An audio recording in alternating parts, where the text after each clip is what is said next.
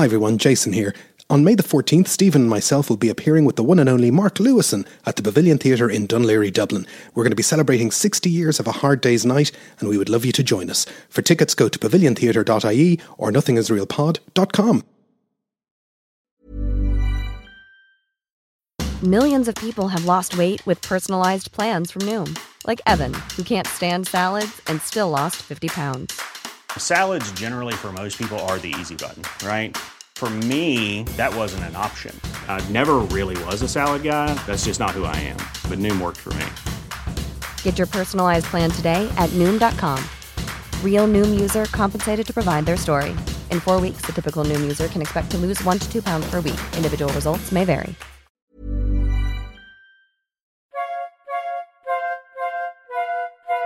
Welcome to Nothing Is Real, a podcast about the Beatles. Everybody thinks they know the Beatles, but how much do we really know?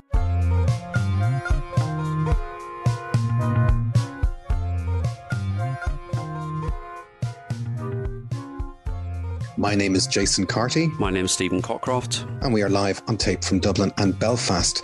This is part two of us talking about Come Together, You Can't Catch John Lennon, more or less. Uh, in the first part, you might recall, we talked about how John brought this song to the Beatles, recorded it quite quickly, put it out, it became a massive hit, and then it turned into a massive legal headache. And where we left it last week, 1972 was becoming into 1973. And we have what's euphemistically called, if we raise the curtain on the 1973 settlement, where it all goes away. And this could potentially be our shortest podcast ever. Yes, it's great. Uh, Great. It's the way it's the way legal stuff should work. Right. So, Um, um, what what happens? Well, uh, in the back end of 1973, the parties are gearing up for a trial. Uh, it's going to be heard in the New York Federal District Court in front of uh, a judge called Thomas Greaser. I think I'm pronouncing that right. I want to say Greaser. I want to say Greaser. uh, Grease, yeah, yeah, Greaser, yeah. Greaser. Uh, in, a, in a 1950s way. But uh, so we remember that name, uh, Judge Thomas Greaser. Remember that name, folks. Uh, they're they're gearing up. Uh, Levy is all set to call Chuck Berry as a witness. Uh, it's uh, that would be good. I mean, you'd pay money to go to a court to see Chuck Berry on a witness stand. You, you- you wonder, you know, we talked uh, last week about, you know, did John and Chuck discuss this at all when they met in February 72 at Mike Douglas? At which point is Chuck brought in or put on the hook for this, you know? So if Levy feels he can use Chuck as his, uh, in his defense, obviously there's still enough goodwill between Levy and, and Chuck. Well, you've got to wonder what uh, Chuck Berry would make of all of this or what his his attitude to all of this would be because undoubtedly he is one of those artists those kind of fond, founding fathers of rock and roll that were, were terribly ripped off over publishing rights and uh, things like that so um, uh, you know eventually he will get these copyrights back but at this time as you say he really doesn't have uh, much skin in the game He has no I- I- power, yeah. He's no power. I, I genuinely, if I had been uh, advising John Lennon, I would have been saying, let's get Chuck on our side. Um, Yeah. You know, to say that he doesn't care and he doesn't hear any similarity. But uh, but anyway, Levy is, is is gearing up to call Chuck uh, as a witness. The trial is scheduled for the uh, 12th of October. Um, the judge, by all accounts, is tremendously excited to be hearing this big high profile case. Uh, I, I, I read an article about this and it said uh, he had invited his wife uh, to come and sit in on the trial because, you know, it was a big Beatles law case. And uh, then the night before the trial, there is a settlement. Well, such is the will of these kind of things where they go right up to the wire in order to force a settlement. And Yeah. the settlement is on October the 11th, 73, two days after John Lennon's 33rd birthday, Yeah. uh, pointedly. So, what is the settlement that they reach?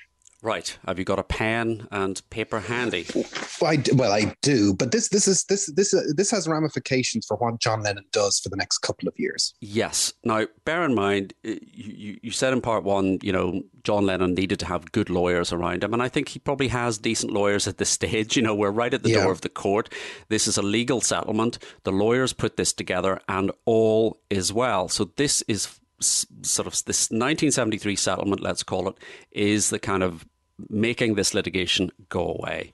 Yeah. Uh, so Big Seven agreed to withdraw the complaint in exchange for John's undertaking that his next album would contain uh, him singing uh, renditions of You Can't Catch Me and two other songs for which Big Seven held the copyright, and it was entirely up to John what those uh, would be. Mm-hmm. These were penciled in as Angel Baby by Rosie and the Originals and Ya Ya by Lee Dorsey, both of which had hit the top 10 in 1961.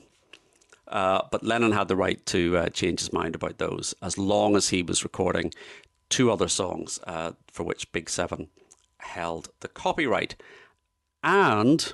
Well, before we get to the and, because the and is crazy. It's nuts. It's nuts. But that seems reasonable. Big Seven will go away. John says, I'll record three of your songs on an album. Ooh. And, and he also says, it'll be my next album. Yes. So remember that. I'll record three Big Seven copyrights on my next album. Next is the important bit. Yeah. And, um, and Big Seven think, okay, you know, that'll, that'll give us a bit of a payday and it makes Big Seven go away. And, um, you know, uh, I, think the general thing is that you know there's no liability, there's no admission of copyright infringement or anything from from Come Together. Come Together gets to, as a song, as an entity, gets to ride off into the sunset unharmed, and that would be a reasonable enough settlement. But there's this and, which is the weirdest agreement ever, and makes me think that John didn't have good lawyers. So yes. what's the and?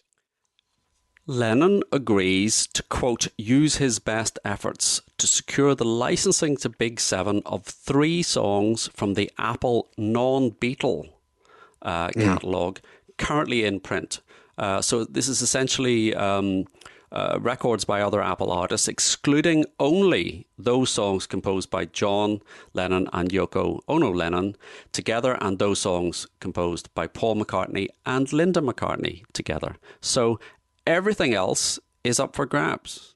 So a you know a Badfinger song or you know a, a Mary Hopkins song or something. Billy, but Billy Lennon, Preston, yes, I mean nuts. But, so this but, is nuts. So Lennon says, "I'll listen, Big Seven. I'll record three of your songs, and I'll find three Apple songs, and I'll pull them from the Apple catalog, and I'll give them to you, and I'll I'll figure. I'll, I, but it's an Apple thing, so he has to get the Beatles to agree to this. Yes, yes, and this will come back into play. We'll see this because, again, in the context here, we're in late 1973. We know from our 1974 uh, episode that will be the year in which the Beatles are sort of finally uh, uh, resolving their issues and bringing the uh, partnership to an end. So this this will come back into play in the context of those uh, dissolution. Um, yeah, uh. And there's, and there's an agreement that if Lennon doesn't get Paul, George, and Ringo to agree by December the 31st, 74, Lennon will record two more Big Seven songs on top of the three Big Seven songs he's already yes. agreed yes. to do.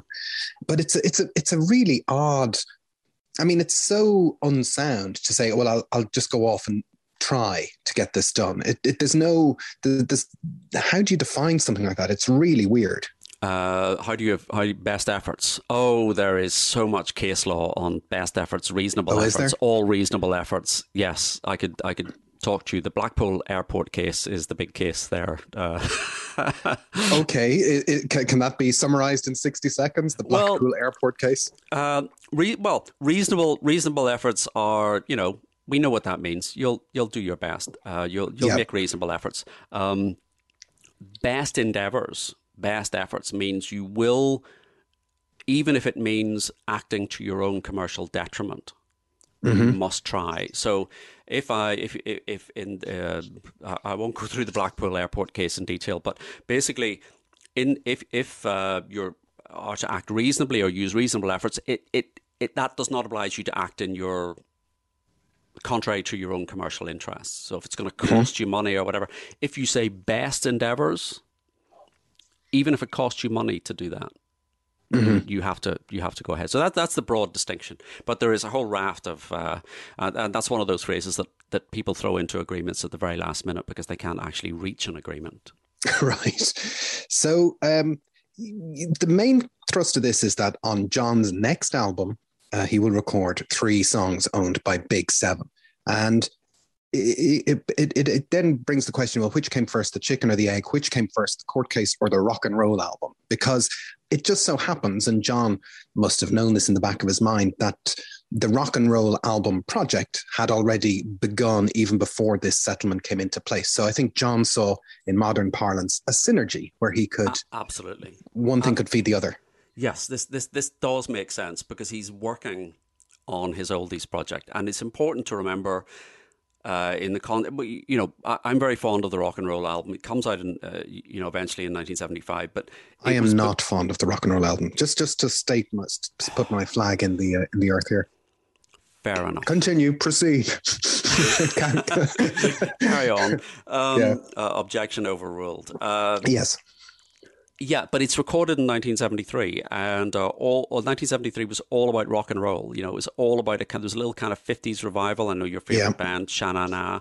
Uh, we're still going. This is the worst band ever. Um, yeah, so so there, there was a kind of 50s nostalgia brewing in 1973, and John is is has decided, uh, you know, his last two albums, uh, Some Time in New York City, Mind Games, have not been particularly well received. He's on a break from everything. Uh, and he decides that this would be a good thing uh, just to do some old, just to kick back. And he talks about, you know, spending three weeks trying to convince Phil Spector that mm-hmm. he he would like to do this. He's happy that Phil just takes up the production reins. That John is not going to uh, interfere. He just wants to go in and sing. So by it, it ties in perfectly. And by December 1973, he's recorded eight tracks. Um, for for uh, the album, um, mm-hmm. and in fact, it's pretty pretty much to finishing the whole thing.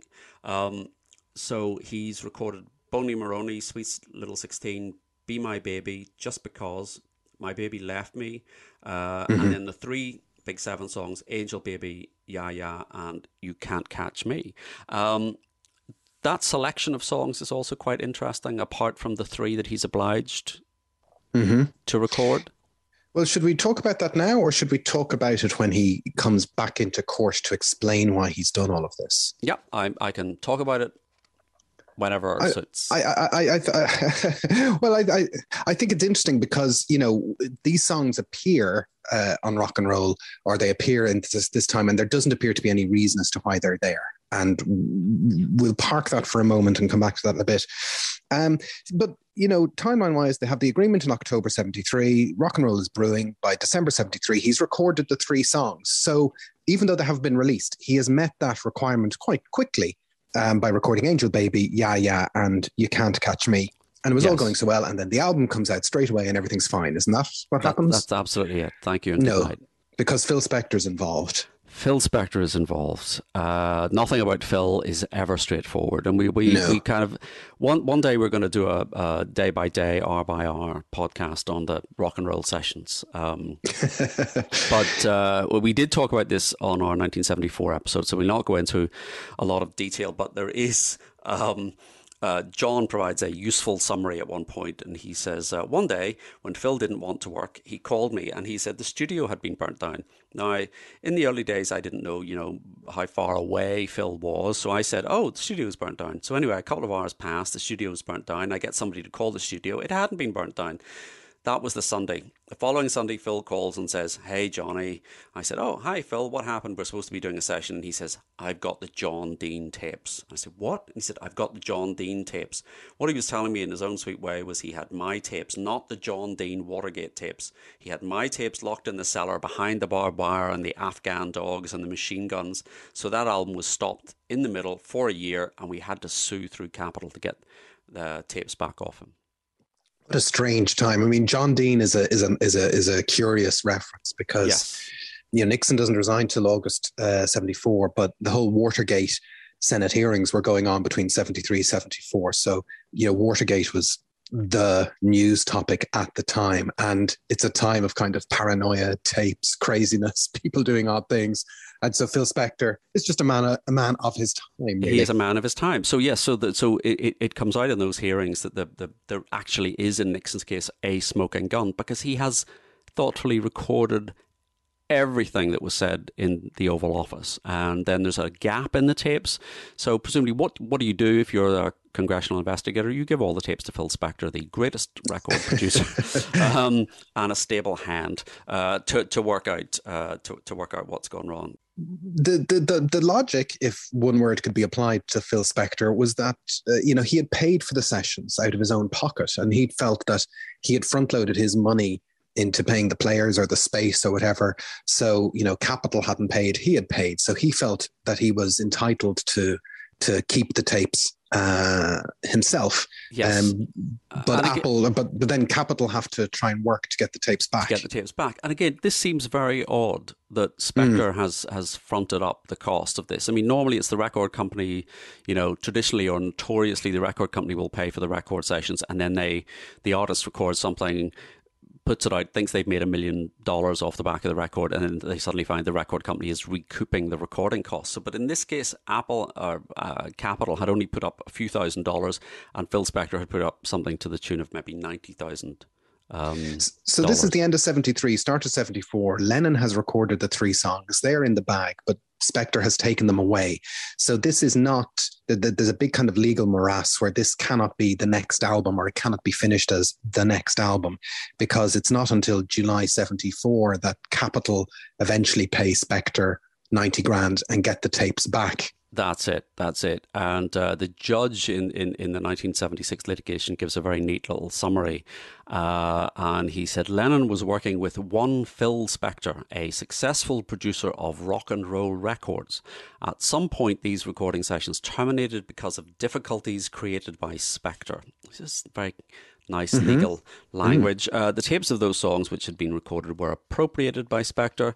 Lennon could make no further progress. It was not until July 1974 that Lennon retrieved the Spector tapes and Capitol paid Spector about $90,000. By this time, Lennon was working on another album entitled Walls and Bridges. He did not resume work on the rock and roll album. He wished to complete Walls and Bridges first and that's i mean the, the mantra that we keep saying is we you know we talk about this on our 1974 episode but you know the 1974 you know if people have heard that you know walls and bridges it's in what happens in between. So the first half of 1974 lennon is in la he's kind of realizing that his lost weekend maybe might not be the best use of his time. And by the end of 74 he's he's back in new york city more clear-headed and you know walls and bridges bookends his la time and his his new york time so to speak.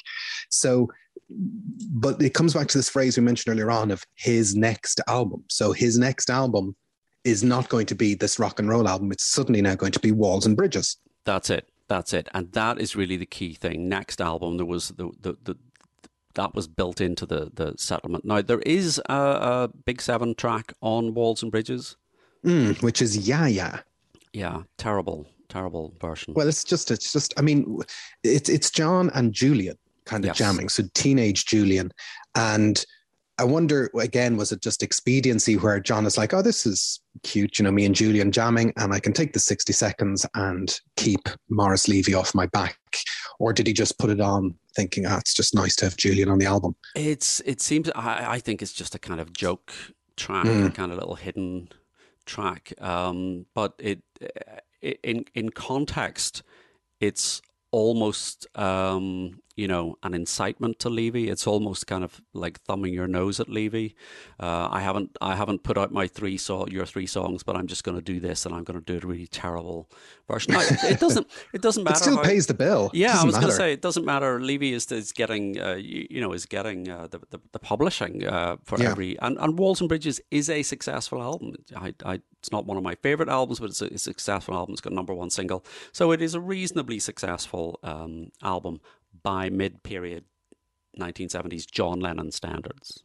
And Morris Levy, a as we've already um, uh, ascertained, a reasonable man, uh, is quite happy that John Lennon's next album is Walls and Bridges, and he feels that's okay, John. We'll get you the next time. Correct? No, not correct. oh, oh, you, you, you, you're you're leading people astray here. So yeah, Levy is not happy, and uh, he requests a meeting with John Lennon. And again, this is nuts.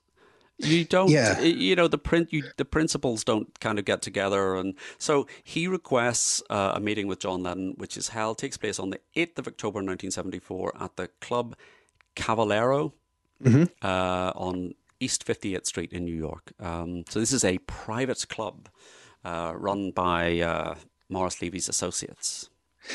Yes, and again, it's the eve of John's 34th birthday. So we're a year on from the uh, agreement made around the time of his 33rd birthday.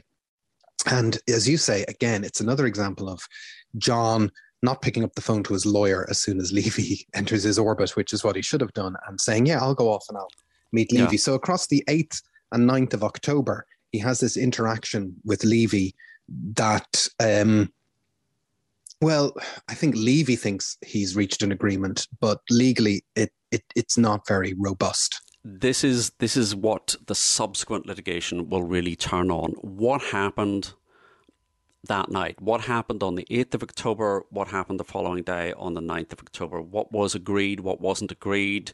Um, you know, was there any? Also, what of, was John in a position to agree? And that's the thing. What what did John think he was agreeing to, and what was he legally able to agree to? Yes, which are you know separate things. And yeah. you know, John is a fast talker. You know, we all love John Lennon, but he he would talk. He would talk maybe without always following through on the consequence of his words. And, you know, he was charming and, you know, could tell people things they wanted to hear or make people think they were hearing. Yes, and I, I, I think there, for me there are parallels here with his initial contact with Allen Klein. You, you know, people do say that Levy was a charming character, you know, and you think over the years Lennon has just been fascinated by strong characters. You, you, you know, yeah. Um, and you think, well, the same things that first attracted him to Allen Klein, the kind of tough street talking, the New York thing, uh, probably played in as well. He's talking to Levy. He's in this this kind of private club, which is you know like something that we will see subsequently in in The Sopranos. Um, you think that's got to yeah. kind of tick some boxes, and he's going to think, "Wow, I'm kind of moving in this uh, in these circles." And Levy says at one point he actually arranged to get John membership of this club because he liked it so much, so that he wanted to be able to come back there. And you kind of think it's all a game. It's it's he's playing out a kind of character role. It's role play. Yeah. So, do we need to talk about what the Beatles were able to deliver as per their 20, September 1969 agreement first? Because that, that's the background as to what Levy thinks he's able to do. Yes. So, so, famously, Allen Klein, one of the big things he did deliver that was useful for the Beatles was their September 1969 uh, revised contract with EMI, which gave them control over you know uh, their US releases, you know uh, that they could standardize international releases. Yeah. It increased their royalty rate hugely. Um, but there was also things to do with licenses that Apple had versus EMI. Yes, and I absolutely do not purport to understand the absolute morass of of, of agreements uh, here, but. The, there was a summary in, in, in the final judgment um, which covers some of this. So, what, the background is that Capitol is the distributor in North America uh, for Beatles records, records by the Beatles and individual members. EMI is the regular distributor everywhere else. So, the key point was that Levy was claiming that under that uh, September 1969 arrangement, um, Apple, not Capitol, but Apple had kept the rights to distribute records by mail order in North America and mm-hmm. that both he and Lennon knew that, and that was the basis that um, you know because one of Levy's big things was. Uh, TV mail order sales. You know, you see the compilations of hits of the fifties and all the rest of it. Yeah. And he was he was making a lot of money doing that. So he had that uh, infrastructure to market albums uh, on television and send them out by mail order. And his understanding, and he said Lennon's understanding was that Apple had that right in North America, not Capitol. Now, now, it does seem odd that John Lennon would know the fine print that Apple had the rights to mail order records in North America, and and and some of this is thought to be, you know, not mail order in the way you describe, but mail order in this kind of, as used to be the Columbia House twelve records for a dollar type mail yeah, order. That yeah. they they had a bit of they had a bit of coverage and supply to that market. That's it. That's it. But there, so there there are exceptions, and again, uh, the exceptions include distribution by mail direct to consumers. Mm-hmm. Um, and as you say, Levy claimed in his testimony that Allen Klein had told him that about the mail order about the mail loophole. order thing that Capitol was not um, uh, the consent from Capitol was not required uh, to be able to do this, and the one of the sources that Levy relies on is a published interview with Allen Klein in the November 1971 issue of Playboy. If you're flicking through your Playboy, let me just look on my shelves here. Yeah, I'm just magazines. taking it down now. Yep, yep. it's uh, volume 18. Oh. Uh, yes, number 11, uh, page, right. page 98 presumably much like uh, the London Times in the UK as a publication of record, I think for the American justice system, Playboy, Playboy is uh, a publication of record. So um, Allen Klein said, "We had them. We worked out a new contract. We got the boys increased royalties, but more important than that, we got them total control and ownership of their product." In America. So, total control and ownership of their product in America. The most interesting thing is he's referring to them as the boys, which I thought was uh, he, he's bit just, of a Brianism. Well, he's uh, echoing Brian, yeah. It, it, it brings back again because as we tell this story, there's an awful lot of parallels with My Sweet Lord, and one of them is the role of Allen Klein as a broker in all of this, mm. and that he's not a totally honest broker. He's not a wise broker in defending for the people he's supposed to represent, and the fact that you know Allen Klein is telling Levy that by the way, there's a loophole here where, you know, we have control over the mail order distribution of records is a very odd thing to do. Like, why why would he why would he give Levy that piece of information? Well, in March 1973, uh, Klein is out. Of so, course, and he's looking for vengeance. And well, potentially, I, I, think he's kind of constantly just one of those guys that's just looking for the main chance. He's just constantly looking for money. You know, aren't we all? Well, he do, he does seem to be he does seem to be one of these types who just you know opens his mouth without consequence and he, you know you know, again, one, one, one day we're going to do an Allen Klein podcast, and I'm going to I'm going to defend Allen Klein. But he uh, he he did a lot of good things. He did a lot of bad things, but everything he did benefited Allen Klein. That's I end. think the point. And even when there was this very contentious litigation going on following his removal as manager in, in March 73, he, he keeps up a, a good relationship with Lennon.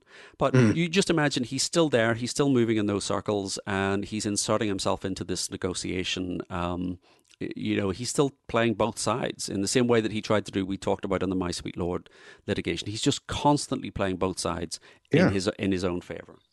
So we're back in October 74. It's the eve of John Lennon's birthday. John Lennon is meeting with the opposition, Morris Levy, to try and say, look, I'm sorry my next album was Walls and Bridges.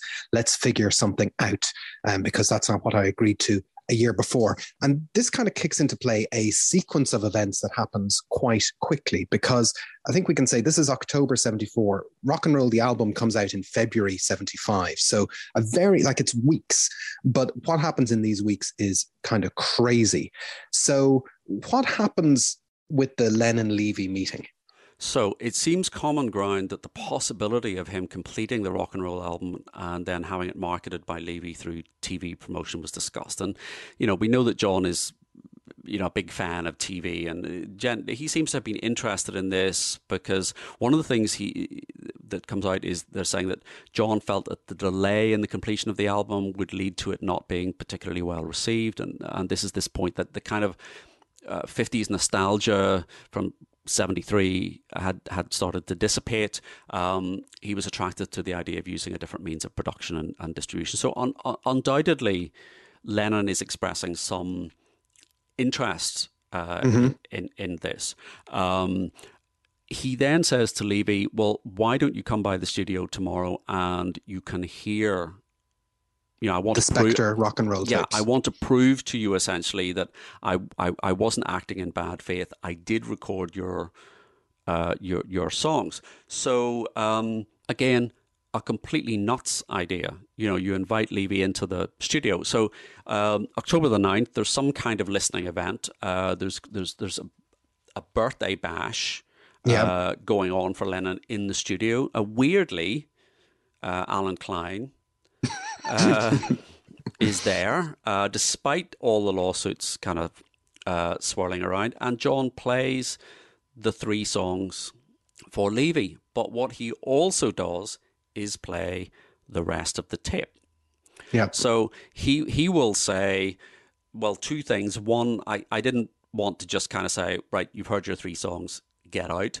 But he also wanted to say, look, this is shockingly bad, and this Yeah. is this is why um, you know Spector had the tapes. That was one reason that it didn't come out as my next album, but also it's not very good. Um, yeah, and so it's it's it's very odd to think it's John Lennon's 34th birthday. Levy and Klein are in the room. They're having this big bash. They're playing this tape, and the, the general consensus is that it's it's not very good.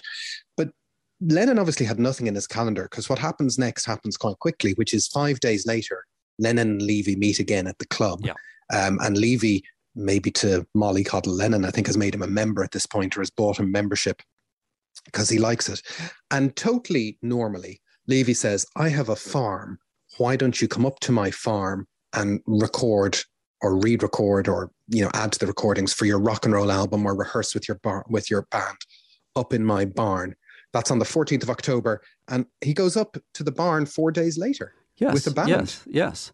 And the, it, it, May Pang has said Lennon did not want to do this. He was determined, went into that meeting on the 14th, determined not to kind of get drawn further in. So she said she got up, you know, went to the powder room, came back, and Lennon had agreed to go and rehearse the entire band. So he he moves the the, the musicians who include uh, Klaus Voormann and Jim Keltner and Jesse Ed Davis, the, the people who they, they all just head up to this barn. Uh, yeah, and you know, you'd think Levy, being a bit of an odd character, would have bugged the whole thing. It was the time, it was the era of being It bugged. was the era. I, I, if I had been uh, Morris Levy, I'd have had microphones everywhere. and I like the fact that you said that Mick Jagger had a name for the album at this point. Yes, yes. Uh, so if you we also touched in '74, John had worked recording with Mick Jagger. Yeah, uh, too many cooks and all too that Too many stuff. cooks and all that. So Mick Jagger had said, "Yeah, got got a uh, old hat." Old Hat is a very funny name. Yeah. Um, well, it's, not- it's bit, bit disparaging. a bit disparaging. It's, it's uh, like Eric Clapton's old sock, Oh gosh, that yeah. was, which was suggested by uh, David Bowie, apparently. Oh, oh yeah, that was David Bowie's nickname Yeah. for Eric Clapton. Yeah, but he said, "Call your album Old Sock." that's a terrible. That's the worst album cover ever. Um, so this leads to two days in the barn on the 18th and 19th of October. Leads to four days or five, five days in the record plant, October the 21st the 25th, where basically Lennon records nine tracks: uh, Bebop Lula, Stand by Me, Ready Teddy, Rip It Up, Ain't That a Shame, Do You Want to Dance, Slip and Slide, and Peggy Sue, Bring It Home to Me, uh, Send Me Some Love, and Ya Ya. So these are all kind of re-recorded across these five days. So from it, it's it's ridiculous that he meets Levy on the 8th of October in this club, and then by the 25th of October, he's coming out of the record plant and he's recorded all of these songs again, ready to ready to go. Ab- Absolutely. Now, what what you have to remember is that he's working with the same band and the same musicians that he's just finished uh, recording Walls and Bridges. So he's got a kind of crack band. These are Yeah. all rock and roll standards, and they just kind of slot very neatly into in, into doing this. So Lennon records all these songs in the record plant, has rough mixes done of the the sessions, has them all on a tape, and of course, the sensible thing to do is to, you know, pass this tape on to Morris Levy just to have a listen to say, Yeah. this is where we're going with this. You know, this, these rough mixes. You know, nothing nothing bad can come of passing him that rough tape. No, No. when you say sensible, you know you're using that word in entirely the wrong sense there. Um, so Ah. yeah, he, he he gives him this tape. No, it's it's it's a it's a it's a kind of listening tape. It's a seven and a half inch uh, tape. You know that that would have been recorded originally on maybe uh, I think it's fifteen inch tape. Mm-hmm. So it's not it's not you know it's not broadcast uh, uh, quality, but he gives all of this, and it's a it's it's a kind of yeah rough rough mix. And I think it's Lennon's trusting nature to say, look, I am doing the work. Here's the work. Here's where we're going. We're, we're getting out the other side. That's fine. What could possibly go wrong? So I think, why don't we just take a little break because everything's going so well? perfect. Back in a bit. End of part one. Intermission. Hey, I'm Ryan Reynolds. Recently, I asked Mint Mobile's legal team if big wireless companies are allowed to raise prices due to inflation. They said yes. And then when I asked if raising prices technically violates those onerous two year contracts, they said, What the f are you talking about, you insane Hollywood ass?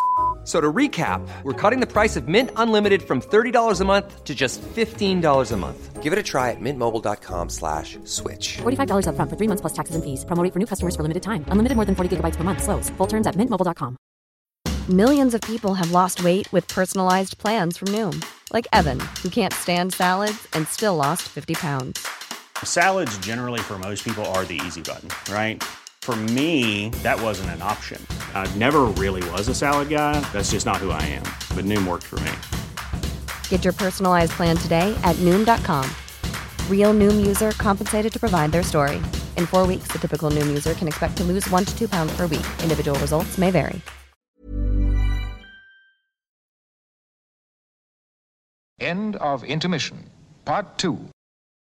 Welcome back. So it's mid November 74. Morris Levy has a rough mix just for his own personal use. He's not going to do anything with that, just so he can listen to the rock and roll record. And as we've said, all this crazy stuff happens towards the end of 1974. We, we, have talked about this before, but um, something we didn't mention in the 74 episode is, uh, but we've talked about it in our Sergeant Pepper episode, is that uh, the Broadway opening of Sergeant Pepper, the musical, happens in November 74. And it's possible that John was there and Paul was there and Morris Levy were there at various nights potentially. Levy's lawyer recounts the fact that John was there, Paul was there, Levy was there, Klein was there, all mm. kind of separately. And the lawyer kind of recounts, you know, people nodding across the foyer at each other. You know, all these people who are engaged in, in, in, in litigation and business meetings all turn up at the one uh, at, at the one event. Yeah. So, what obviously is going to happen is that, you know, Levy has this tape and thinks he has the rights to put out a John Lennon mail order album. And what John Lennon doesn't perhaps realize or appreciate is that, you know, he is signed to EMI. He doesn't have the right to make that decision to to basically record an album and pass the tapes on to another label. That's not how recording contracts work. So, but but Levy is is is going to proceed in this direction that he's going to get his mail order album. Yes, and I think this is one of the things that's very evident is that that Lennon is kind of t- treating this quite casually, whereas Levy is beavering away in the background, pressing on. So he meets with a guy called Harold Seider, who uh, used to be one of Klein's sidekicks, um, but had left Klein's em- employ uh, shortly before. I think Klein uh, was was was parting company with the Beatles. So Harold Seider is now working for Lennon, and um, Levy meets with him and says, you know, you've got to go and speak to EMI. You've got mm. to get the permissions that are necessary. And there does seem to have been a discussion about what Levy's costs would be in producing the record and promoting the record, uh, what would be available for Levy's profit, Lennon's royalty rate, all the rest of it. So there is a discussion going on at this stage. Um, ostensibly by one of Lennon's representatives, but it's all very casual at this point. Also in November, eh, we're obviously leading up to the Beatles dissolution uh, papers being signed. And if you remember from the 1974 episode, November the 19th is the big day. This is George's Madison Square Gar- Gardens concert. George and Paul are in the hotel room. Yep, that, that footage comes from where that they're the that, you know, there are lots of kind of other Neil Aspinall is in there. There's lots of other people in that room representing everybody. John sends his balloon along, saying, "Listen to this balloon," and doesn't doesn't hmm. show up. George is playing uh, his two gigs at Madison Square Garden. And uh, then a week later for Thanksgiving, it's the famous John Lennon turns up with Elton John at Thanksgiving in Madison Square Garden. He reconnects with uh, Yoko afterwards uh, to some degree. But to by some, Christmas, to some degree, to some degree, because at Christmas he's still on holidays with May Pang in Disneyland, where he famously apparently possibly signs the the Beatles dissolution papers. Yes, and they were Levy's guests in Palm Beach. Yeah, so they're so so so again, this is circular. Ten years earlier, they're in Florida in Levy's swimming pool. Ten years later, Lennon is in Florida, Levy's guest again, and um, you know, Levy is uh, still pursuing this rock and roll album, but he, he's he's not going near EMI. He's just doing his own shady. He is. He's he's he's still in contact with this guy Harold Seider, and he's still saying, you know, you've got to do this, you've got to do this. But there are no conversations taking place between Seider uh, and and. Uh, EMI or Capitol at this stage that, that that that he won't actually start to action this until 1975, and you do get the sense of there being kind of like two trains running at different speeds. So, mm. uh, you know, Levy is just full steam ahead. He wants uh, this done. He is wining and dining John Lennon. He's giving him hospitality at Disney. You you you've got to think, well, was John just kind of casual? You know, I suppose since 1963, people just give them things. They just you get free Yeah. hotels. You get the use of a swimming pool. There was no quid pro quo for using Levy's swimming pool in 1964, and uh, it's it's it gives you, I think, a little bit of an insight into just the way Lennon was living his life at that stage. But finally, you get to the last day, uh, the 31st of December 1974, which should have been a nice, relaxing day. But if, if, if people have been paying attention, a little bomb goes off on the last day of 1974, because that was the day that John Lennon had, had agreed with his best efforts to hand over some Apple songs to Levy for no particular reason, which he had no particular right to do. And he offered Yeah. Levy songs like Those Were the Days, Carolina on My Mind, Come and Get It. And Levy turns them all down. And so Yeah, he, he turns them all down. So so yeah, on that last day uh, of seventy four, his lawyers write, uh, sort of saying, right, this is we're going ahead with the second phase of that settlement from October seventy three. So uh, one of the important things there is that Lennon's lawyers at least are acting on the basis that that 1973 settlement is still in place. You Yeah. know, there's two, there were two, the two two kind of heads to that settlement. The first was to record on the next album, and uh, then to, to to do this with the uh, uh, with these Apple songs.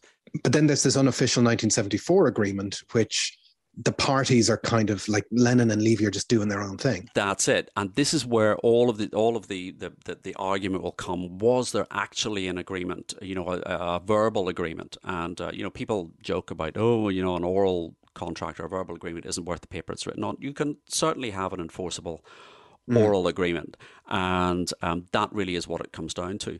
But that that issue around the Apple songs Yeah. actually was one of the points that was being discussed in the run up to the dissolution uh, papers for the Beatles. So apparently, this was raised. You know, well, we have agreed to do this, so we've got to build this into the Beatles dissolution papers. And apparently, George put his foot down, um, uh, which I only read this last night. He apparently uh, put his foot down and said, "You will not transfer any of my Apple artists, Doris Troy, Billy Preston." So he puts his foot down and says, "So that's why you've got these are these are uh, essentially Paul's artists. Those were the days. Mary Hopkins, Carolina on my mind. That he, Yeah. Paul, come and get it. So George is saying, keep me out of it. Keep my guys out of it. Hare Krishna. Hare Krishna, Yeah. you'll If they stay on the stay label, on the Hare- label. stay on the label Hare Krishna. Um, it's yes. So it's it's it's it's mad. It's mad that Lennon is flying blind. That it's so ad hoc that he's got one agreement in October '73, but he's going off an oral agreement in October '74. You know, Klein can't really be trusted in all this. He's playing both sides. Um, and Levy kind of shows his hand in January '75 because he he he then write puts in writing. Actually, I have this oral agreement from October '74, which is going to kind of supersede what I'd agreed in writing a year earlier, and I'm going to put out a Lennon record. And he shows his hand and says, "I'm going to do this by television advertising. I'm going to put out a." He, he, that's the first time I think that he expresses it to the outer world that this is about to happen. That's it. So that's on the 9th of January. They they write in these terms. So you're you're right. This is this is this is where anybody looking at this will see. Okay, these two trains that have been running in parallel are about to hit each other. This is this is the, there's there's a there's a crash coming. Now, parallel to this, though, John is putting together a rock and roll album for Capitol. So, as in John's mind, I don't know if he really understands that two albums are about to come out because in John's mind, he is putting together the cover for the rock and roll album as is, as we all know it today. And you know, he's meeting with the Capitol Art Department and he's trying to put together a, a nice cover. And it's the cover of rock and roll. It's it's it's unusual that it's so. What's the word? Retrospective, really. Yeah, um, it's a it's a Jürgen Vollmer photograph uh, taken in Hamburg in, in that sort of famous shot in, in the doorway, and then Capitol uh, their art department, get um, sort of a neon sign um, above it, and uh, there's a kind of blurred figures walking through it. And for years, I didn't realize that was the other Beatles at the time. That's time. the Beatles. The Yeah. Beatles are on the cover of Rock and Roll, which is a it's kind of nice, really, that Yes, they're there. yeah, yeah. They are the, Um, other, the other guys. But there's a kind of history of, you know, there's the girl at the back of Abbey Road is kind of blurred walking across. You just get the blue miniskirt, or there's that Yeah. Ne- Neil Young after the Gold Rush. You get like a little old lady walking past, and so th- this Yeah. is the thing at the time, a bit of a trope at the time to have kind of figures walking. Have you seen the full After the Gold Rush Yes, picture? Yes. Graham Nash is in it. Yeah. Yeah, Yeah. Um, Um, so yeah, so so this is a this is a photograph that Jurgen Vol- Vollmer took. He was paid five hundred dollars uh, in 1974, and if you remember, we talked in 1974 episode about the Beatlefest.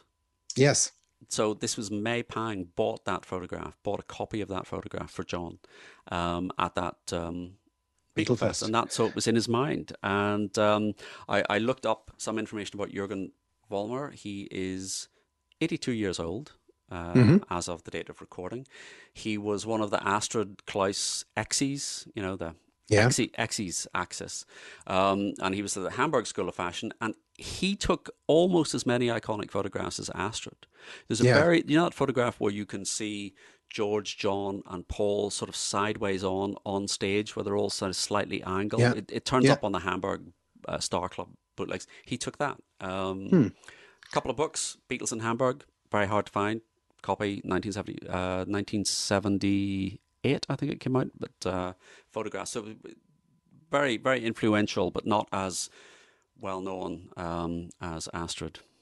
And another suggestion at the time was uh, John was going to do a parody of Elvis's 50 million Elvis fans can't be wrong with his own head. That's a that's a cover that's been parodied a lot. That would have been terrible. That would have been terrible. It's a joke that was subsequently used on compilations by The Fall and Bon Jovi, which is not a duets album. They're two separate albums. So disappointed to learn that uh, they hadn't done a duets album. and uh, living on a prayer ah uh, would be what they'd be called anyway so so so john is putting together a legitimate capitol rock and roll record um so but levy is is, is eventually told at the end of january you, you know in an amusingly way you can't do that Oh, I see what you did there. see so there was building up to that joke Oh, very sorry. I, I, I didn't give you enough space for that joke to breathe, Ah, is you uh, can't do that.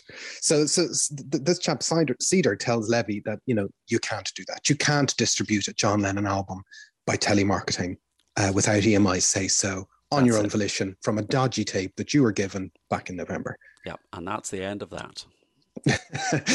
no, what happens is TV ads start to appear. yes.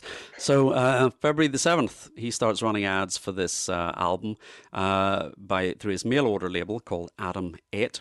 Uh, Adam was Adam was his son. So uh, Oh. no, um, uh, John Lennon sings the great rock and roll hits "Roots." That's uh, runs chips off the tongue. and it's four ninety eight uh, for an LP and five ninety eight for a tape, and it's generally run in the New York Northeast U.S. area. It's not a national campaign, and you know nothing. Whatever cards he's been playing close to his chest, as soon as that ad goes live, um, the you know what hits the fan more or less. Um, so he's he's basically told to stop. Uh, and the ad only runs for a couple of days in, in the end. It, it it it does, and Capitol kind of really, um, you know, shift up a gear. They they release their version of rock and roll on the fifteenth of February in a direct response. They bring everything forward. Um, usually, they would be selling albums at uh, six ninety eight dollars, six dollars ninety eight. They sell this one at five dollars ninety eight to compete. Um, they write letters, cease and desist letters to TV and radio stations uh, saying if you uh, broadcast this ad, we're, we're going to sue you. This is a bootleg you're advertising. And uh, i i essentially, the production and distribution of Levy's album uh, comes to a halt. So there are three, not before 3,000 copies have been pressed, and about 1,200 have been sold. it's hard to i mean I, I was looking on discogs you know if you want to buy a copy of uh, let's read that title out again john lennon sings the great rock and roll hits colon roots um it's about 75 to 100 dollars but you do have to wonder you know there are many Yeah. many many bootlegs of this bootleg out there purporting to be the real thing it's like stumbling across a butcher cover of yesterday and today most of them have been put there by you know they, they've been printed last week That that does seem that does seem very cheap, given that there are only supposedly 1,200, 1,200 Yeah. 50 of these in the world. I, I have a copy of that on CD. Uh, it's a terribly garish. they had you cds in 1975 Apparently so. no, the, the cover is horrific. It's this It- garish yeah. yellow cover with about 1968, I think, kind of picture Yeah, of John it- with his I- long hair. I think it might be from the Rock and Roll Circus. Yeah, Yeah, that would uh, make that era. Um, but it's just the cheapest, tackiest thing. Um, and the CD uh, has faithfully reproduced it in all its terribleness. awful glory. It's um but here's the thing because uh, this wasn't by any stretch the end of the affair because when the official rock and roll album comes out, uh, it does feature Ya Ya. We'll put a tick beside that. Tick. It does feature You Can't Catch Me. Tick. But it does not feature a third Morris Levy um, uh, copyright, which was the deal. The 1973 deal was three copyrights because Angel Baby had been removed from the final track listing. Yes, and again, this makes no sense to me. Um, you would think they could, you know, they were rattling these songs off at great speed over the course of Yeah. a four or five day session. They could very easily have re-recorded "Angel Baby" or a another uh, Big Seven copyright, Yeah. but this doesn't even fulfill the terms of the 1973. by only having the two songs. Yeah, it's a, again, if we go back to that 73 settlement, there was two parts, record three songs for the next album and hand over some Apple songs. Yeah, And he's now recorded two songs for his next but one album. And so, you know, Morris Levy, instead of jumping on his horse and going off into the sunset, decides more lawyers. more lawyers. Um, and so there's a further, this is the real crazy bit of litigation that happens next because this Yes. goes from 75 to 77. Yes, this this this this is the big litigation. Um, so uh, in 1975, Levy sues. At this time, he's asking for 42 million dollars uh, for breach of the oral agreement that uh, that supposedly was made in the uh, dodgy club uh, on the 8th of October. And 42 million was what he was about to make on that mail order album. Well, he was going to clearly- sell he was going to sell twenty yeah. million odd copies. Yeah. Um this is this is a version of I want, you know, come together destroyed and blasted into space. Absolutely. Uh, opening gambits. But Lennon countersues legitimately. He does. So for for for, for once, uh, Lennon uh, kind of goes in tooled up with uh, lawyers, and he countersues for unauthorized use of his name, his likeness, the recordings, damages to his reputation. Uh, it's basically because the tapes are poor and the shoddiness of the packaging. And this is this is a an honest to goodness uh, fight. Fight.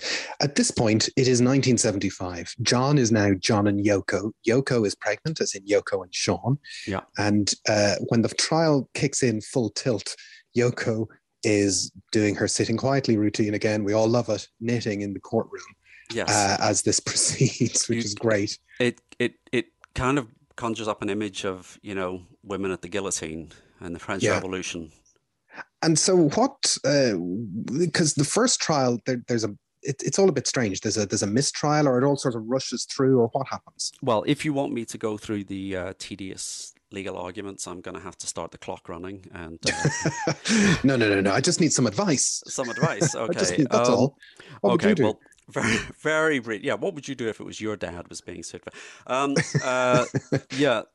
Uh, well, Lennon's argument is that the uh, cover photograph is terrible, Yeah. and uh, one of the the amusing things is that when he turns up in court, he has very very short hair. So he's had his hair cut, you know, nice short. Um, back in size to be a kind of again i imagine the lawyer said this would be a good idea get your hair Yeah. cut and Remember um, what Paul did when Apple was had the bankruptcy guys in? Do that. do that, do that. Yeah. Um, so uh, Levy's lawyer gets very, gets Lennon on the witness stand and says, "You only cut your hair uh, because of this trial." And Lennon says, "That's rubbish. I cut it every eighteen months." And everyone, including the judge, bursts out laughing uh, in an amusing Ally McBeal sort of way.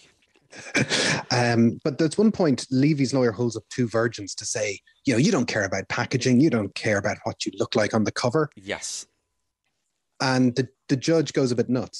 the judge goes completely nuts. Now, this this this album cover has already been entered in as a potential uh, piece of evidence, so they, he should know this is coming.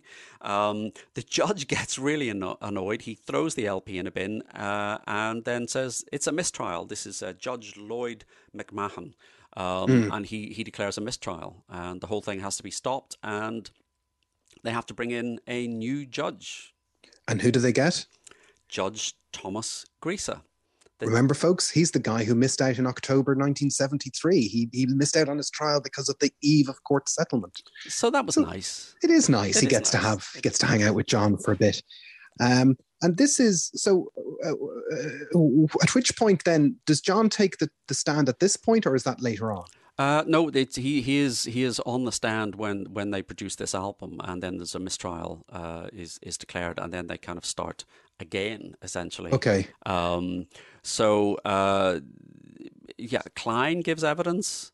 Uh, Yeah. You know, again, this is this is this is court proceedings that you would want to have a front row seat. Um, Well, you, sent me some paperwork from uh, what was the book you got it from? uh, this is called uh, "Baby, You're a Rich Man." And, Yes. Uh, yeah, it, Uh, it, it, it's a very good book, and it kind of covers the you know top ten lawsuits involving the Beatles. and w- Lennon takes the witness stand on January the 20th, uh, 1976. And it's a quite a fascinating um, bit of testimony that he gives throughout all of this. Um, you know, for starters, you know, by the time we get to 76, he's, you know, Sean has been born and he is withdrawing slowly from the music business. Um, so he's, he's, he's, you know, year on year from 73, 74, 75, 76, he's, he's moving slowly into a, into a, you know, a, a, a different space. And he says a couple of things when he's on this witness stand at this point that are really quite revelatory. Yes, uh, it's it's a fascinating uh, uh, account. Um, so that one of the first things he does is he talks a bit about the the Spector sessions and about how bad that is, and and then he talks about choosing the various songs that will end up on the uh, on the record. And there was some some uh, bits and pieces in in this testimony that I had never heard in interviews. Um, no, never. so he he says, you know, Bebop Lula was one of the first songs I ever learned, and I actually remember singing it the day I met Paul McCartney. And, and he talks about some of his other songs and the reasons why he chose some of them. Yeah, so ain't that a shame? He said this was the first rock and roll song I ever learned. My mother taught it to me on the banjo before I learned the guitar. Uh, he says I put Peggy Sue on the album because I used to sing everybody Holly song uh, there was, and Sam Cooke's "Bring It On Home" because that's a song I really wish I'd written it. I love it that much. Um, this is a very kind of poignant thing as well. He does a, includes a cover of Larry Williams' "Bony Moronie," and he says, and the direct quote is, "I remember singing it the only time my mother saw me perform before she died." Yeah, and I'd never heard him say that in an interview, and to actually read it through court testimony is, is quite uh, uh, is is quite extraordinary. And the other fun uh, bit I thought, uh, you know, reading this was uh, he's asked, "Have the Beatles or you as artists ever had what you refer to as dead material?" And Lennon says. Uh, one thing the Beatles and me never like, Lennon confessed, is the idea of having a lot of material that is crummy and left in the vaults for when you die in an airplane crash, which is what a lot of rock and roll people do. When they release this material, they put strange people playing on it, which happened to artists such as Buddy Holly. The Beatles may have two tracks that were never released, and one of them is from 1962. I guess he's thinking about one after nine and nine or something. And I have one. And there is the Spector tape, uh, which he's talking about the rock and roll tapes. But he's he's literally foreshadowing everything that we're buying these days. That he is saying, you know, when I die, I don't want people touching up any of my crummy old bits of recording. Yeah, he actually says, "I have three that they could release if I died, which I would hate to have released." Free as a bird, no, um, which obviously doesn't exist yet. He, he hadn't he hadn't recorded Free as a Bird yet, so he didn't he didn't know what he was talking about. Obviously, um, so but it's really, really, really, you know, striking. And you know, it's it's 1976, as I said, where you think he's house husband, but he's still involved in all of this kind of stuff. He's also involved in his his immigration court work as well at, at the same time. Um, so, how does all of this? What is the final judgment in all of this? What happens?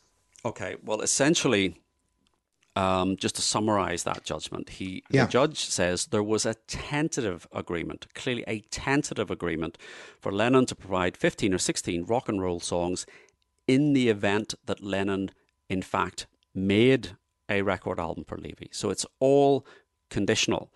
However, the judge finds that Levy has not shown that there was any agreement on the amount or method of calculation of the royalty. No contract was made at the October 8th meeting for Lennon and Apple to produce a record for distribution by Levy. There was no agreement to abandon the October 1973 settlement, and it is unnecessary uh, to describe the various other subjects that were discussed. So essentially, there was no contract um, uh, between Levy and Lennon. But interestingly, does say that um, the uh, 1973 agreement remained in place. But there is one really interesting thing. Um, in the dissolution agreement uh, with the Beatles, which we remember wasn't being signed until late late November, and ultimately John doesn't sign it until until uh, after Christmas. December, yeah, yeah. It, that agreement actually provided that um, the effective date for the kind of splitting of the income was the 1st of October 1974. So effectively, from the 1st of October 1974, all of the income or the income that each of the Beatles made solo would go to the relevant Beatle. Up to that point, all of the income from you know, All Things Must Pass, Sentimental Journey, Imagine, Band on the Run, all went into Apple and was split four mm. ways. Why did they choose the 1st of October 1974? Why did they put that date. Levy's argument was that that date was to allow Lennon to get all of the money from the record that he agreed to give to Levy on the 8th of October. Yeah. And that that was the key date. And, you, and the judge said, I've looked at this. I do not believe that that has been established, that there's a link between the 1st of October and the 8th of October, and that that's what was in Lennon's mind or his lawyer's mind. But you've got to think, why the 1st of October? What, what was well, the only well, it could be a could it just be a financial reporting thing because it's the the end of one quarter and the start of a next quarter. That's what I was wondering. You know, something as mundane as that. Um, so yeah, it's it's it is it is curious that technically financially the Beatles split on the first of October, nineteen seventy four. Um, so what the judge is saying in the final argument is that you know October seventy three is the bit that's in writing. Yep. October seventy four is not in writing. So October seventy four you know, at best it was an exploratory meeting and yes. agreement, but nothing was written down. And it's the October 73 thing that is written down that applies, which is I'm recording three songs for my next album, but also I'm giving you some songs from Apple. But obviously, Levy doesn't get the songs from Apple and he only gets the two songs recorded on the album. So, but the judge gives a very, very, very minor, trifling financial, uh, you know, agreement to, to to Levy for that breach of what was agreed in 1973. Yes, so you, you, you remember that John is countersuing. So the judge yeah. hears that. And I mean, effectively, what he's saying is uh, there was no agreement in 74 at all. So um, basically, he says that Lennon is to pay Levy $6,795 for breach of the 1973 agreement, and that would cover both the not being on his next album, plus yeah. only being having recorded uh, two out of three songs. songs. Mm. Levy is to pay Lennon hundred thousand dollars to compensate for the lost income from rock and roll, uh, because Roots is is competing. Now there is an appeal on the amount of mm-hmm. damages, and that's ultimately reduced to fifty thousand dollars. But uh, Levy is also to pay thirty-five thousand dollars in punitive damages for harming Lennon's reputation, and Capitol uh, get $290,000 in damages. Now, you think, what was Levy looking for originally? 42 million. 42 million, I know. It's, it's, I mean, it's very favorable towards John Lennon. It gets yeah. him off the hook completely. Yes. And, you know, it, it kind of, you know, reading between the lines, it kind of reads to me like, you know, Lennon is seen as someone who maybe got taken advantage of a little bit. And, uh, you know, the, the judge is saying enough's enough we're, we're, we're, we're calling this off now. And, you know, by issuing the Roots album, Levy probably did himself the most harm if he hadn't put Roots out and had gone to court as an honest broker saying, Where are my three songs? I haven't had my three songs. He might have done better, but by putting Roots out, he shows himself as being yes maybe a bit unethical or you know not really caring about the the the the what was agreed in October 1973. He's just out for short termism, fast buckism. I think I, I think that's absolutely right. I think that's absolutely right. Uh, one fun fact arriving out of the court case is that after the decision is is delivered, uh, Levy's attorney William Shertman goes up to Lennon and asks him to autograph the copy of uh, Two Virgins that the judge threw in the bin. Um, so I think Lennon and, had already been signing stuff for the kids of the yes, lawyers already. yes, yes, yes. Um, so some some statistics, just to put the whole thing in, in context, yeah. rock and roll reaches number six in the UK and in America. It does go gold over, but it took 10 years to go gold um, to sell half a million copies. It was amongst the lowest selling studio albums of Lennon's career, slightly above the worst one, which was Some Time in New York City. So uh, initially, on initial returns, um, Walls and Bridges, which remember, number one single, uh, yeah. 425,000 copies in, in the States. That's um, a lot. Mind Games, 376,000 copies. Rock and Roll, 342,000 in the States. So not good. Um, mm. John, his final comment was It started in 73 with Phil and fell apart. I ended up as part of a mad, drunk scene in Los Angeles and I finally finished it off on my own. There were still problems with it up to the minute it came out. I can't begin to say it's just barmy. There is a jinx on that album. Yeah, it's a bit like kind of Get Back, Let It Be, trying to do some loose limbed stuff, and it yeah. just ends up kind of uh, becoming a, a big albatross around his neck.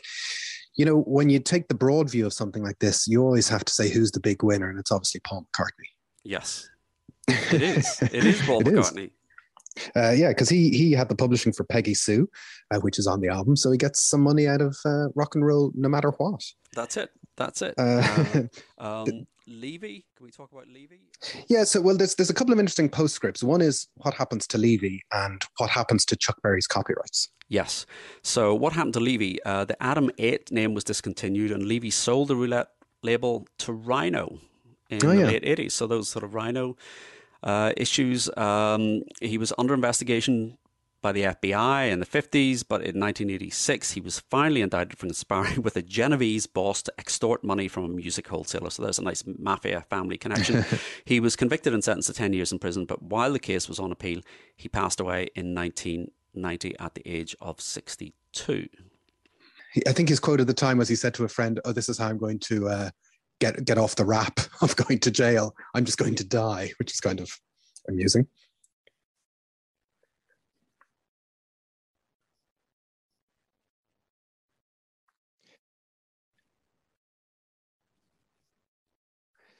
Yeah, so this is Sugar Hill, as in the Sugarhill Gang and hip hop and all that kind of stuff. Yeah. That he was involved in what funding that record label, or he owned that record label. Really? Yes. So we can say you heard it first here that the people who invented rap music were Paul McCartney and Morris Levy.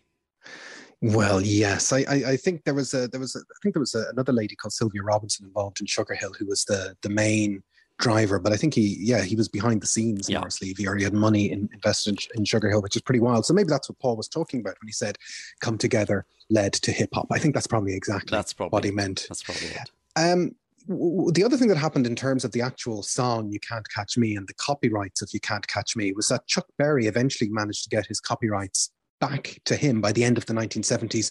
Chuck himself owned his publishing and owned "You Can't Catch Me." So he gets his copyrights back, which is a good thing. Uh, that's yes. a good thing. Um, what he also got was a lawyer uh, called William Krasilovsky. So yes. Levy's lawyer ends up um, working for Chuck, having met him sort of through this uh, this case. And um, there's a fascinating postscript. Well, the fascinating postscript is uh, this chap, um, Krasilovsky, is Chuck Berry's lawyer. As we mentioned earlier on, Lee Eastman is the lawyer for a certain Paul McCartney. And what Paul McCartney has spent the 1970s doing is amassing publishing uh, from you know his favorite artists and the pre-rock and roll era. And uh, Paul has a desire to own Chuck Berry's publishing. Yeah. So what happens? Lee Eastman approaches Krasilovsky and says, uh, you know, we're interested in buying this. Would you like to come for dinner to my house and we can kind of have a chat, and that dinner comes to pass. But the dinner is interrupted by a phone call. Yeah, so so so he's trying to massage Chuck Berry's lawyer into selling the catalog, and Lee Eastman is called by his client uh, Paul McCartney in the middle of this dinner, and is it to discuss the impending purchase of the Chuck Berry catalog, or is there a more pressing matter in play? It is not to discuss uh, the purchase of the catalog. It is to say I've been arrested and I'm in jail in Japan. I had some dynamite weed in my bag. Yes. I'm terribly sorry. Um, this is this is again. you one of can those- catch me. You can catch me. Yeah. Um, hey. this is another one of those absolutely weird um, coincidences. So the the, Yeah. the the day that Paul the, the Paul's lawyer is speaking to Chuck's lawyer, the, the dinner is interrupted by Paul languishing in a Japanese prison cell. It's amazing how it's all connected. That from Come Together being in the studio to Paul McCartney calling his lawyer, talking to Chuck Berry's lawyer in a Japanese prison cell.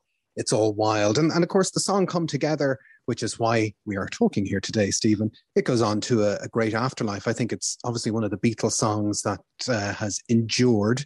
Um, it's certainly in terms of modern streaming and Spotify playlists and all the rest, along with the other Abbey Road songs, you know, it's still hugely, hugely popular. Um, you know, John performed it live. Uh, we mentioned in our Sergeant Pepper movie that you know Aerosmith had a hit with their version of it and their performance of it in, in the Sergeant Pepper movie. Um, and there have been a couple of other versions that we should probably mention before we sign off. Uh, first one is Michael Jackson's version. Yeah. Mm, are you a fan? I'm I'm not a fan. I went to see that movie in the uh, cinema. You went to see Moonwalker in the cinema. This is this is even is this in the same cinema where you saw the Sergeant Pepper movie? Uh, it wasn't. It wasn't. Okay. Uh, I, I, Did you not I- learn your lesson from seeing It the was. Sergeant It Pepper was. movie? It was. Uh, it was a romantic obligation. Um, Ah, I see. Okay. it's a date flick, is um, it? Is that what you're uh, telling it was me? a date right. flick. It was a date Okay. flick. Um, yeah. The, the the am I right in thinking in the movie he dances with a claymation animal or something? I- to, I. can you remember any I, of that? I- honest- I, I, I remember it being a very long movie.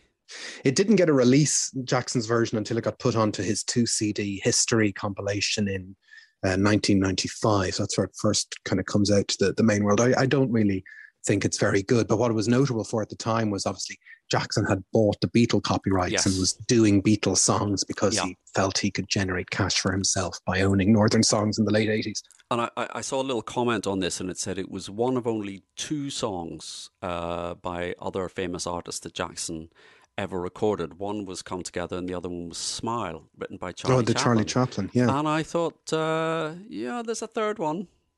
There's that. There's a third one. Should I know this? Is this a test? I think you should a third Michael Jackson cover version. by a famous by a famous artist. Uh, well, go on. Tell me. Girlfriend. Ah, of course, of course, of course.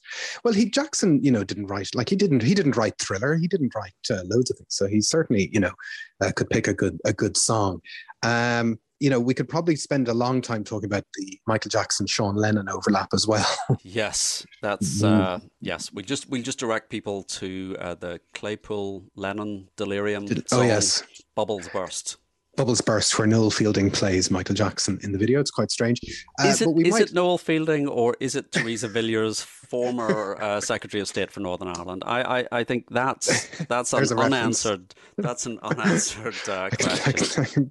um, but the final version, and it might be a, a case of things coming full circle, uh, because as we we did back in episode one, foreshadowing, he won Mojo Filter. That Paul McCartney is one of the Smokin' Mojo filters in 1995 that uh, records a version of Come Together, and this is in September 1995. There's a one day recording session with the greatest and the good of UK music scene for an album called Help, which is a, a charity album for the charity War Child. And in Abbey Road Studio 2, um, Paul Weller, uh, with uh, a little bit of help from his band, and Noel Gallagher from Oasis are recording a cover version of Come Together. And who tootles in from around the corner? That'd be Paul. Hey, Paul so comes as you in. say, it's the greatest and the good, and Noel Gallagher.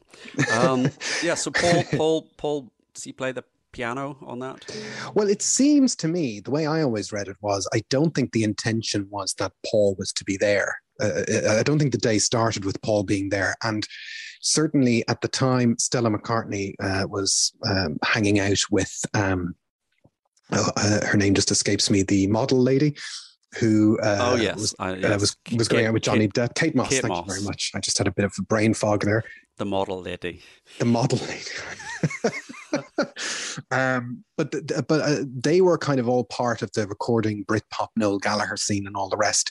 And it might have been that Stella McCartney told her dad to get in, get on board because this was a happening. And it turns out the Help album was a happening. It's a it just had a 25th anniversary there, and uh, it's an album I'm very fond of. But the version of Come Together is pretty kind of straightforward. But the the footage is there. You can see the video. They're in Abbey Road. Paul is there, and I, I think he just came in and threw in a couple of backing vocals. He wasn't really playing any instruments. Ah, right. Okay. I thought he I thought he was playing I thought he was playing the piano, but uh, he, he might a, have thrown on a few rough keyboards, but he's a, he's really just an add-on. It's a pretty kind of lumpen version. You know, it's Oasis and Ocean Colour Scene effectively is Yeah. the band. Paul Weller, Paul McCartney. You know, was Johnny Depp there? I, I, I, th- I think Johnny Depp might have been hanging around somewhere. maybe certainly Kate Moss was there, and as I said, Stella was there as well. And you, you know, it's if you if you look at the pictures from the day, there's a picture of the three of them: Weller, McCartney, and Gallagher uh, together, and Paul is in the middle with his arms around the other two, and the other two are have to have the face on to, Yeah. as if to say, oh my Oh, god, okay. it's Paul McCartney. And if you if you remember your Brit pop history, because some of us lived it, Stephen, um, you know, 1995 is peak, peak, peak Oasis. You know, they are, you know, they're they're post their What's the Story Morning Glory album, and uh, you know they're the biggest thing in the music scene. They're they're a year off from their big Knebworth gigs, but to actually have you know Noel Gallagher on a record with Paul McCartney and them hanging out, it's kind of like the fulfillment of of all of this kind of stuff. So it's not a surprise that they're ha- they're they're happy. But you, you look at that picture, the three of them today, and today Noel Gallagher is the age that Paul McCartney was then. Time, eh? Time. It's a funny thing. Time. Time, time, time, time. So that's the Smokin' Mojo Filters come together. Worth checking out the Help album if you haven't heard it already. There's nice stuff on there from, um, I'm thinking of stuff from Suede, and it's where Radiohead originally recorded the song Lucky. But I think we're heading off topic, aren't we? I think so. So we've come a long way from John Lennon being in bed with Timmy Leary uh, chewing the fat to ending up in a New York courtroom. Uh, paying Morris Levy six grand after recording a somewhat catastrophic album of rock and roll covers. It's all interconnected. Um, but what do you think, folks? Um, you know, can we send you back to the records? You know, there's a lot of things to, to listen to there. Um, come together and the rock and roll album and all the stuff in between. We're available in all the usual places. We're on Twitter at Beatles Pod, uh, the Nothing's Real Facebook group, the website www.nothingsrealpod.com with all our social stuff and all the other things that we've been involved in, uh, and on Instagram as well. Uh, you can join us there. But for now, I'm Jason Carty, I'm Stephen Cockcroft. and this has been Nothing Is Real. Thanks for listening.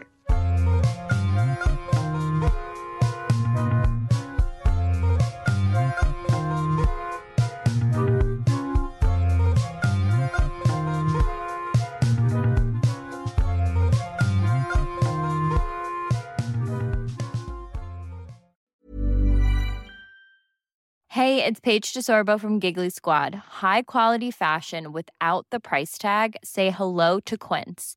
I'm snagging high-end essentials like cozy cashmere sweaters, sleek leather jackets, fine jewelry, and so much more. With Quince being 50 to 80% less than similar brands. And they partner with factories that prioritize safe, ethical, and responsible manufacturing. I love that. Luxury quality within reach. Go to quince.com slash style to get free shipping and 365 day returns on your next order. Quince.com slash style. Thanks for listening to Nothing Is Real. We hope you enjoyed today's episode, and if you did, why not become a member? You'll get access to ad-free content, bonus episodes, and so much more. Follow the link in the show notes, sign up on Acast Plus, or visit our website, nothingisrealpod.com.